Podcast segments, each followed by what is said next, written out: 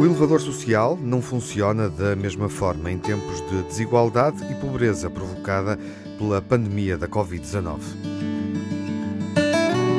Neste episódio, prosseguimos a conversa em torno dos problemas que afetam os mais desfavorecidos. Time it was, and what a time it was, it was. A time of innocence,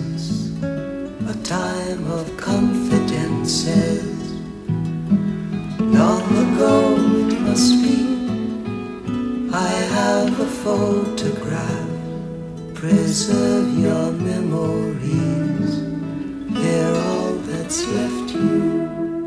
Os Old Friends estão de novo reunidos para, de alguma forma, prosseguir, como ficou prometido, a conversa do último episódio em torno da pobreza, das desigualdades, enfim, das fragilidades estruturais que já existiam na sociedade portuguesa e europeia, mas eh, agravadas por dois fenómenos uh, bem presentes a guerra na Ucrânia e também a pandemia. Vamos agora centrar-nos um pouco mais na realidade eh, nacional, mais intrínseca a essas questões estruturais de que falávamos na conversa anterior e prosseguimos a conversa com um convidado especial, especialista em desigualdade e pobreza, o professor do Instituto Superior de Economia e Gestão da Universidade de Lisboa, Carlos Farinha Rodrigues. Aproveito para o saudar e saudar também o Manuel Sobrinho Simões. Olá. Olá, Manuel. Muito obrigado. Obrigado o... pelo convite. Obrigado nós. Nada, o Júlio Machado Vaz.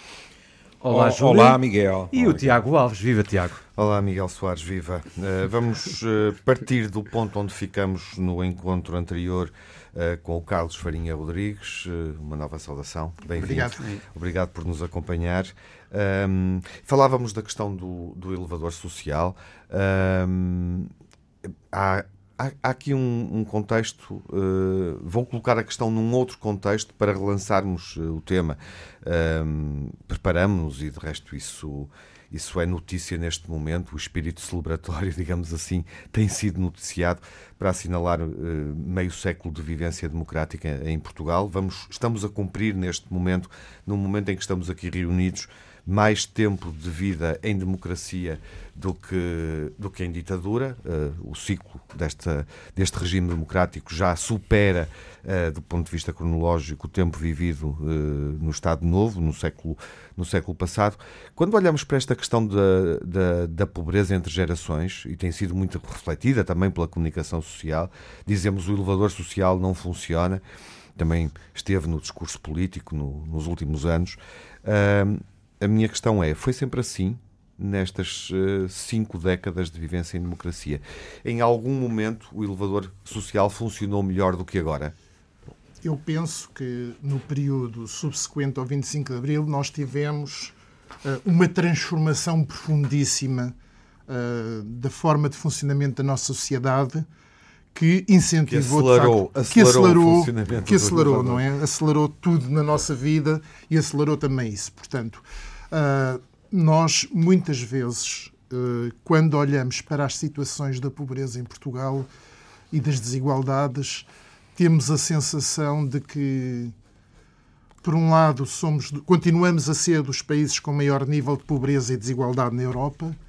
Por outro lado, temos esta sensação de que há 20 anos que ouvimos falar que temos 2 milhões de pobres e isto nunca mais muda. Que é uma sensação terrível. De facto, ela muda e tem mudado ao longo dos anos.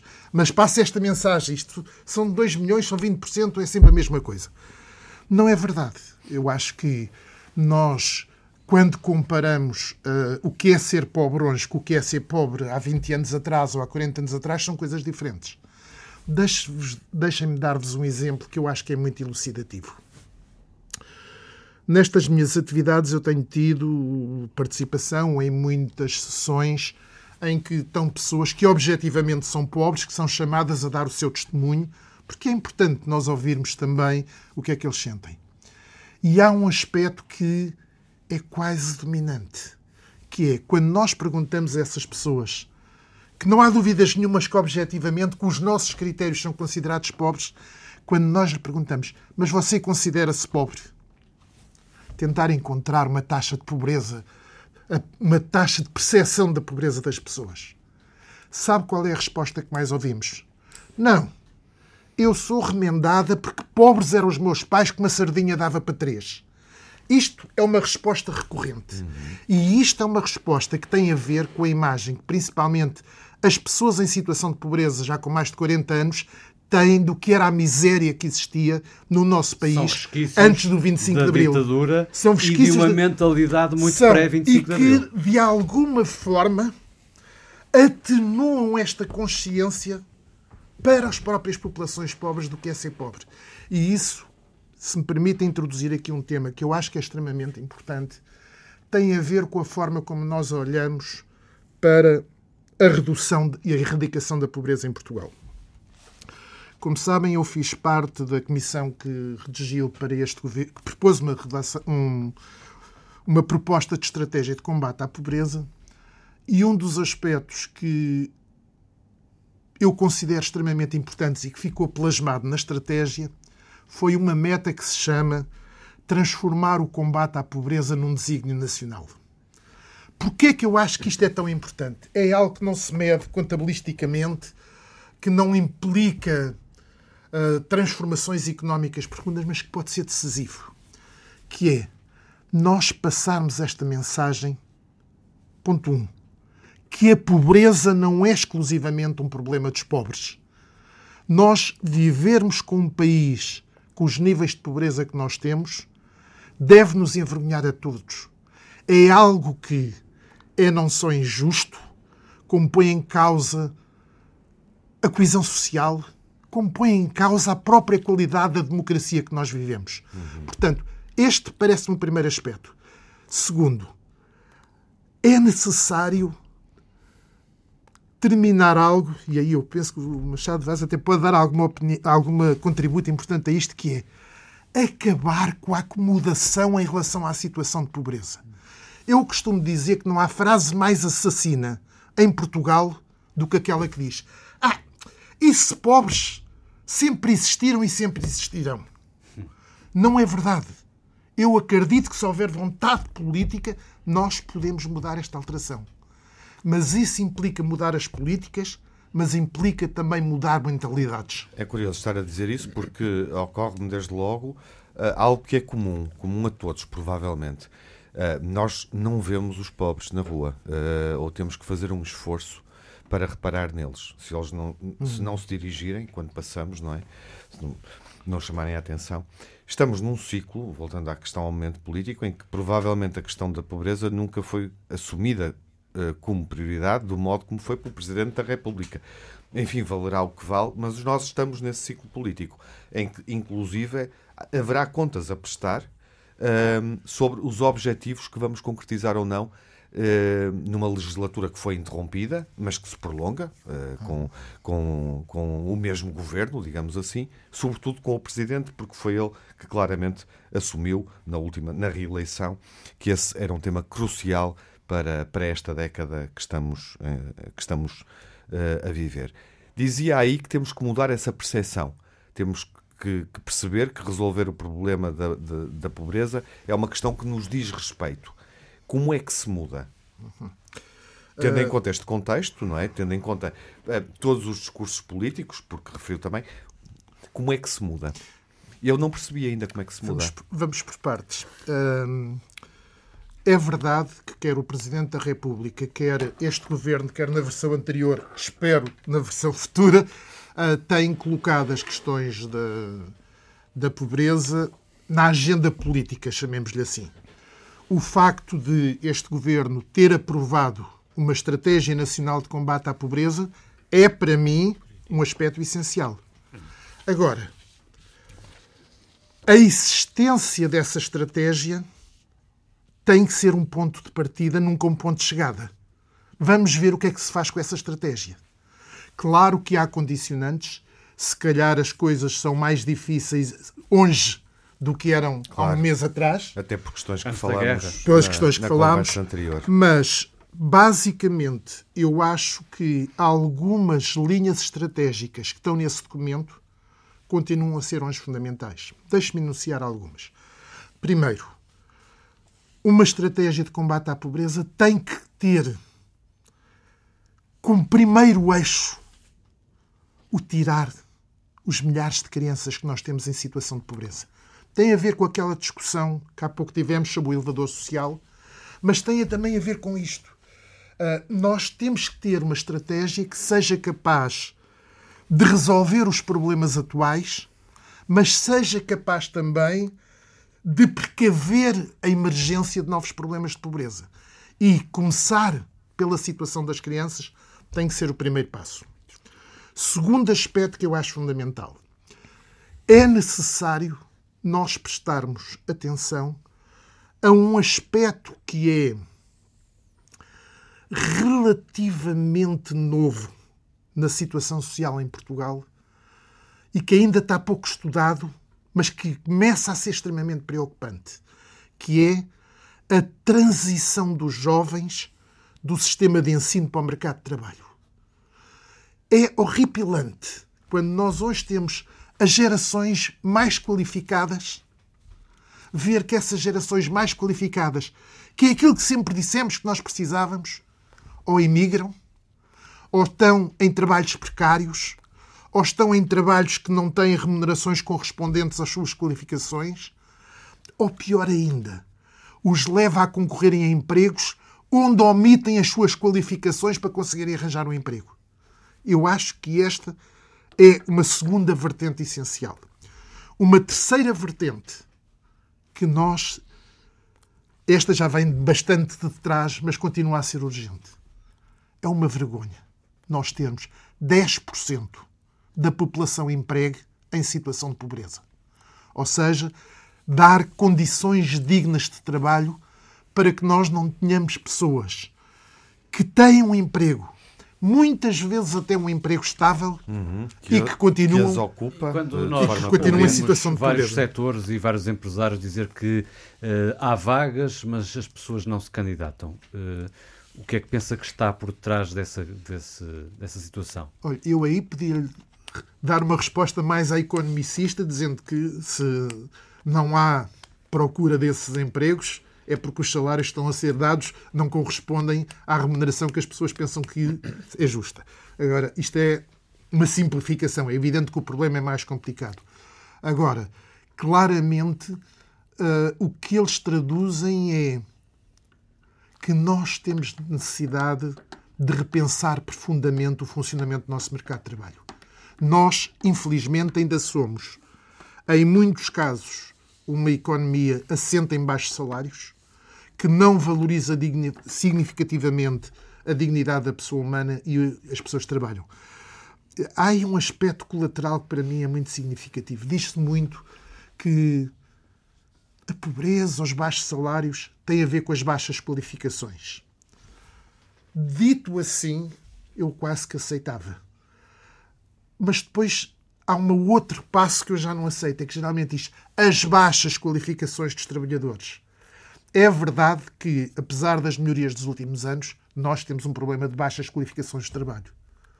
Mas desculpem que vos digam, temos um problema ainda maior com as baixas qualificações de grande parte da nossa classe empresarial. E esse geralmente é omitido.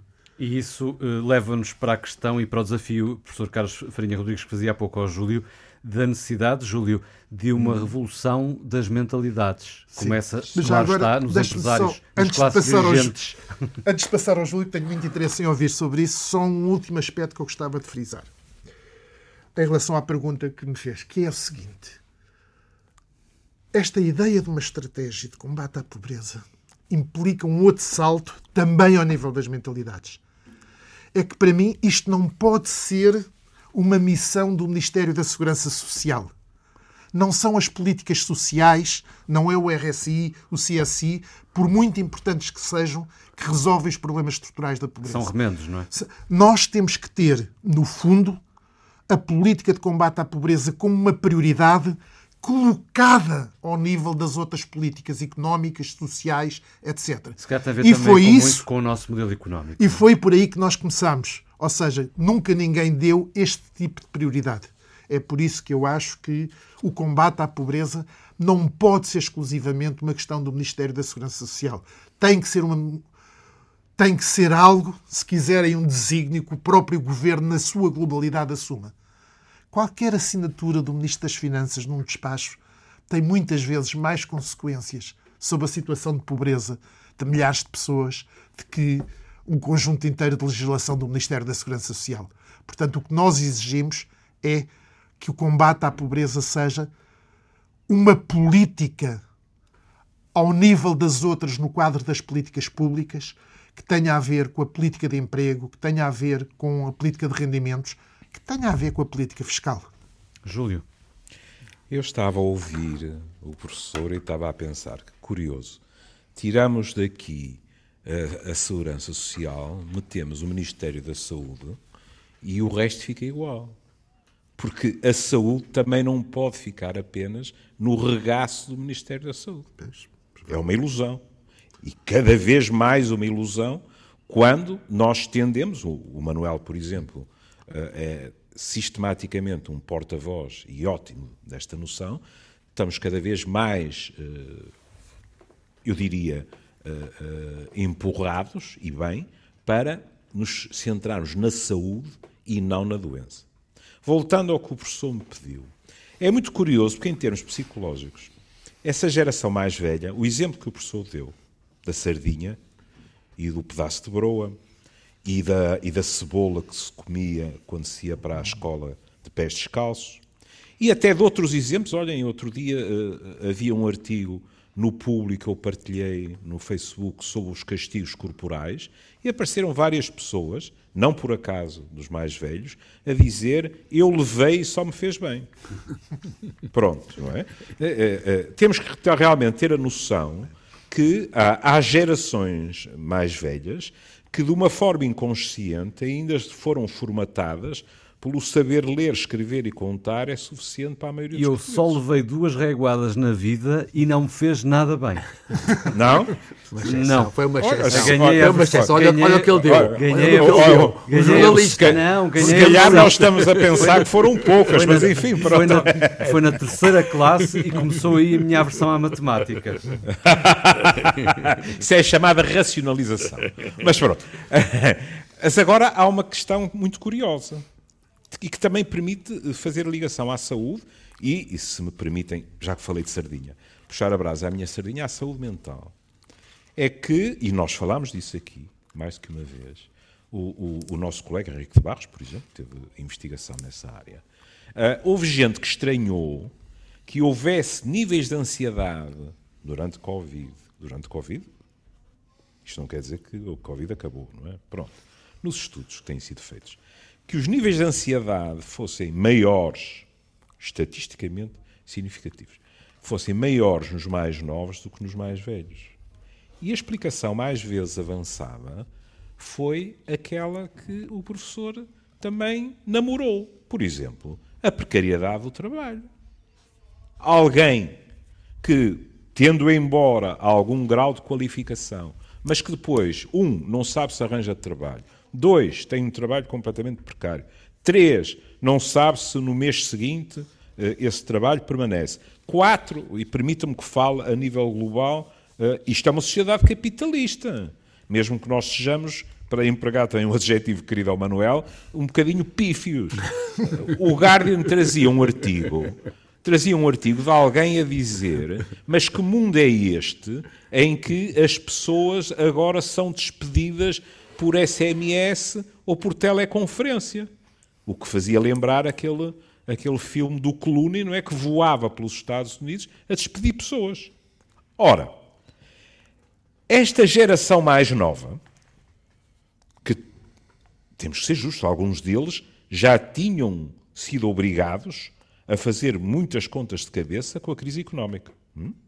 E depois levaram com a pandemia em cima. E a sensação que eu tenho é: muitos deles emigraram.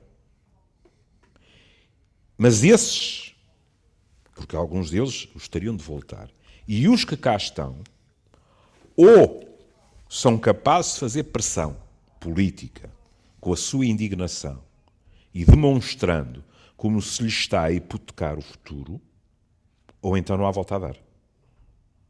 Porque é daí em termos de opinião pública, na minha também opinião, privada, que tem que vir a mudança. Não estou a questionar a boa vontade dos políticos, mas quer queiramos, quer não, os políticos eh, são sensíveis àquilo que são as opiniões eh, expressas por aqueles que, no mínimo, votam de quatro em quatro anos. Isto significa que, ou aquilo que o professor mencionou, e que eu até citaria um amigo íntimo dele que escreveu assim, ou que disse assim, e depois foi escrito: se não for assegurado o verdadeiro potencial que uma formação acrescida representa, permitindo que ela se transforme em valor acrescentado para a economia e em valorização do fator trabalho, os seus efeitos na redução da pobreza serão necessariamente mitigados. É um amigo íntimo seu que diz isto, não é, professor? É. Pois foi. É o fim da sua entrevista ao DN. Exatamente. Ou seja, isto não é apenas uma questão de rendimento, o que, aliás, nos levaria a outras questões, que é, por exemplo, se vamos pelos números, como o professor também diz, uma pessoa sozinha não é pobre, a mesma pessoa com família é. Porque as circunstâncias são diversas, não é? Portanto, ou há realmente, para além, não temos tempo de debruçar sobre isso, mas na entrevista o professor descrevia isso muito bem, quer dizer, os diferentes graus de ensino e a probabilidade de eh, desaguar na pobreza ou não. Mas não é só isso é que se a maior qualificação não é acompanhada de uma reestruturação global e desta valorização do trabalho, de per se não consegue resolver a questão. E, portanto, a expressão que para mim é, é feliz, de desígnio nacional. Também aí, se me permitem, e porque temos. Eu, por exemplo, ouvi o meu velho amigo Pacheco Pereira, aqui na, na Antena 1, falando sobre uh, o, o 25 de Abril, e dizendo, e eu assino por baixo, estes mais novos sentem-se desligados, mas também há uma coisa que eu tenho que dizer, que é, ainda bem que eles nunca viveram determinadas coisas. É verdade. Mas para eles há determinados aspectos são dados adquiridos. Para alguns deles, por causa das tais desigualdades. Para outros, o elevador não só é muito lento a subir, como muitos deles têm a sensação que também pode ser. O Júlio falou daí... aqui num aspecto importante da, da questão de, de, do voto e da forma como ele é valorizado uhum. pelos políticos. Já aqui falamos, neste par de conversas também, da crise da democracia. Uh, até que ponto, uh, Manuel, é que uh, as, as, mudanças a que temos assistido em termos político-partidários também têm influência na forma como respondemos às desigualdades? Tem sido muito pouca tocada e ao longo dos tempos porque nós, apesar de tudo, temos um sistema muito muito impermeável às, às, no fundo aos problemas, infelizmente. E portanto, o professor Carto, é, estou de acordo consigo, que o professor disse uma coisa que para mim, eu, nós temos que ter uma estratégia. E como disse, e eu estou de acordo, e é, acho que está muito bem escrito, apesar de tudo. E eu assisti à sua apresentação e, e, eu fiquei muito impressionado. Mas nós, tem, nós temos um primeiro problema que é em Portugal nós lidamos mal com o tempo. Nós somos uns gajos bestiais para o presente, para o imediato, para a catástrofe, para, os, para as emoções. Epá, nós somos uns gajos bestiais, mas depois aquela coisa com o tempo são as bibliotecas, que a gente, epá, por voltar o buraco no o livro no buraco, é. E há aqui um problema de tempo, que é o que ele também diz, quer dizer, nós, e nós não podemos fazer tudo ao mesmo tempo temos seguramente que tirar fora visto só do Ministério Social, que não faz sentido. Tem que ser outra coisa. Mas nós, eu não tenho dúvida nenhuma, ele disse isso logo no princípio, depois abandonou isso, mas é o nosso problema. São as crianças.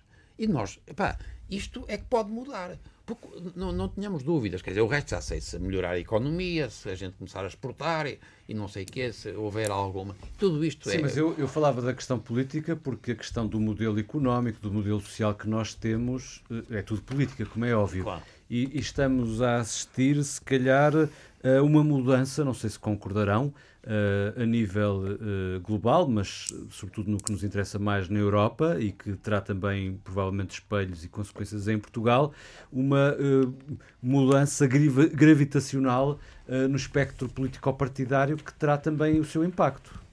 Sim, pode, mas ele pode. Deixa só acabar, porque é o problema seguinte. Pode ser, mas opa, eu estou um bocadinho nas tintas para isto, porque não, não acredito muito não me acredito muito que nós vamos, seja através, em Portugal, estamos agora a discutir Portugal, eu conheço mal o resto, mas aqui nós não temos sido bons na escola. E, portanto, nós temos que melhorar a escola, pá. E a escola está pior. E, portanto, a família tem um problema, a habitação e a família together é um problema, mas a escola. E, portanto, nós. Se eu, eu não tenho dúvida nenhuma. Para mudar a situação em Portugal é a gente apostar a sério nas crianças. E nas crianças, porque têm creches e as creches têm que ser boas e as pessoas têm que se. a gente pensar que vai daqui a 20 anos estes tipos vão ser diferentes, etc. Portanto, eu não, se eu tiver que identificar um sítio onde eu punha a maior parte dos ovos, era aí. Não sei, gostava de ouvir, porque, porque depois começa a haver muito o que ele está a dizer. Carlos ah, Farinha Rodrigues. Não, eu acho que este é um aspecto importante que convém, que convém realçar. Uh, eu fiz aqui uh, várias críticas à forma como tem funcionado este sistema de promoção social através da educação e algumas limitações que temos. Podíamos ir mais longe.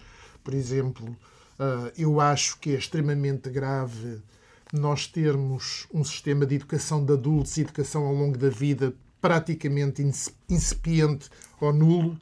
Uh, há vários aspectos. Agora, é importante que seja realçado o seguinte: apesar destas críticas, todos os estudos que eu conheço em Portugal são unânimes num aspecto. A, maior, a melhoria das qualificações, a, uma razoável adequabilidade dessas qualificações às necessidades e a valorização dessas qualificações é o elemento-chave. Não tenhamos dúvidas que este é a pedra basilar. Eu diria, aliás, o Machado Vaz referiu a entrevista que eu dei ao, ao Diário de Notícias, eu fui muito claro aí na explicitação de que a questão da educação é condição necessária. Pode não ser suficiente. É preciso fazer mais do que isso. Agora, sem um esforço tremendo na qualificação, na melhoria do nosso sistema de ensino, quer do ensino formal, quer do ensino ao longo da vida, nós não conseguiremos ter efeitos estruturais para o futuro. E aí, uh, estamos a terminar, deixem-me só deixar-vos uma mensagem de esperança. Eu sou daqueles que acredita que nós, enquanto sociedade, acabaremos por eliminar esta tragédia social que é a pobreza e a educação será um instrumento fundamental nesse sentido. muito bem, vamos, é bom, muito bem, muito bem para ouvir. Esperançado, muito, bem, muito bem. Ah, muito bem. apoiado, apoiado, apoiado. Obrigado por ter estado connosco. Foi um prazer. Nestes encontros. Voltaremos ao assunto. Deixamos uh, seguramente uma série de questões por, uh, por uh, desenvolver. desenvolver ou aprofundar. Marcaremos um, um outro encontro. Quem sabe a seguir, quem sabe brevemente. Tudo bem. Um abraço. Um abraço. Um abraço, um abraço. a todos. Obrigado, professor. Um abraço a todos. Time it was, and what a time it was, it was.